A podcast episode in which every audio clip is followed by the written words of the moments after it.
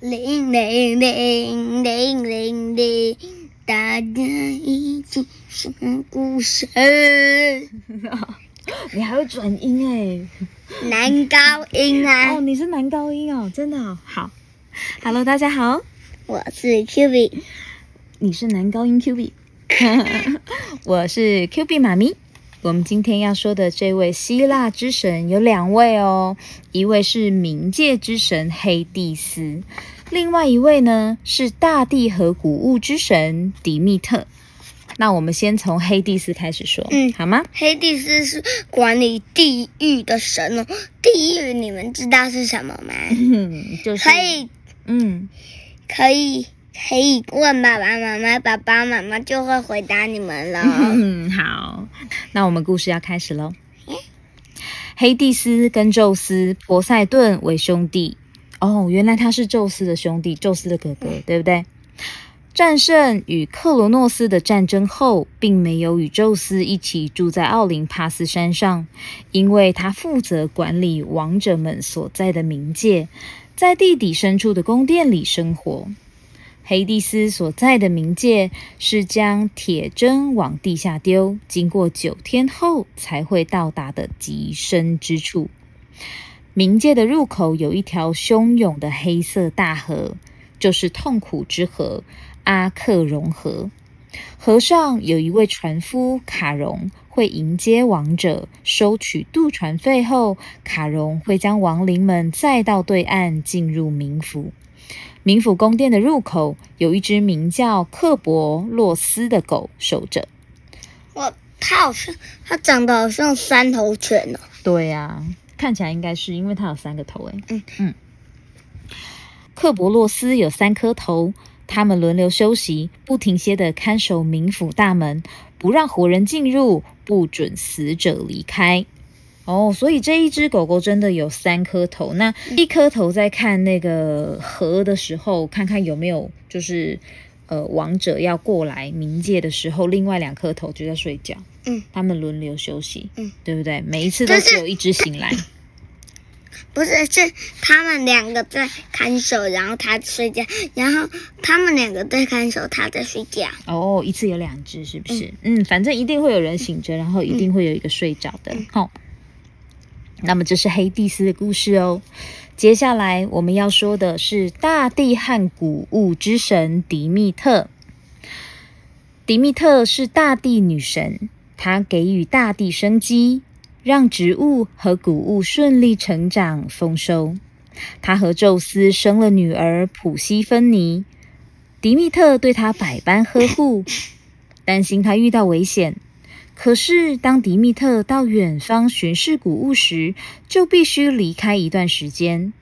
有一天，迪密特如往常般的巡视谷物，普西芬尼跟仙女们一起在田野间玩耍。泉边的花开了，我要摘给母亲。这时，大地突然裂开，出现了一台马车。冥界之神黑帝斯坐在马车上，带走了普西芬尼。两人转眼间消失在地里。母亲，快来救我！普西芬尼伤心的哭喊。迪密特到家后，四处找寻普西芬尼，但无论怎么找，都找不到她的踪影。迪密特不吃也不睡，无论刮风、下雨或是下雪，都无法阻止他找女儿的决心。不知翻越过多少山，横渡过多少条河。请告诉我，普西芬尼在哪里？迪密特处处询问，却没有人知道普西芬尼的下落。哦，所以黑蒂斯把普西芬尼抓走的时候，其他人都没有看到，对不对？所以他妈妈不知道到底发生了什么事，所以他妈妈好伤心哦，对不对？你看，最后迪密特病倒了，仙女们看到他憔悴的模样，悄悄告诉迪密特：“不要伤心了，普西芬尼成了冥界黑帝斯的王后。黑帝斯带走我的女儿，你们却都隐瞒我。”怎么这样？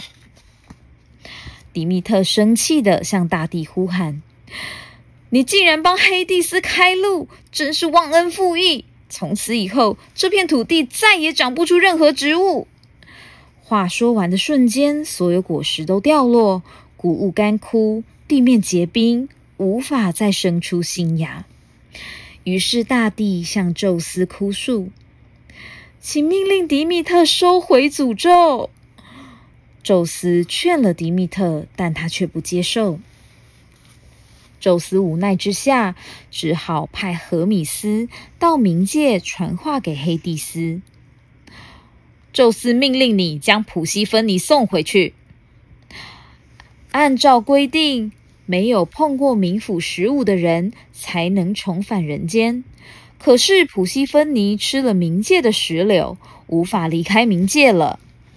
普西芬尼听了，哭着说：“怎么办？我吃了四颗石榴。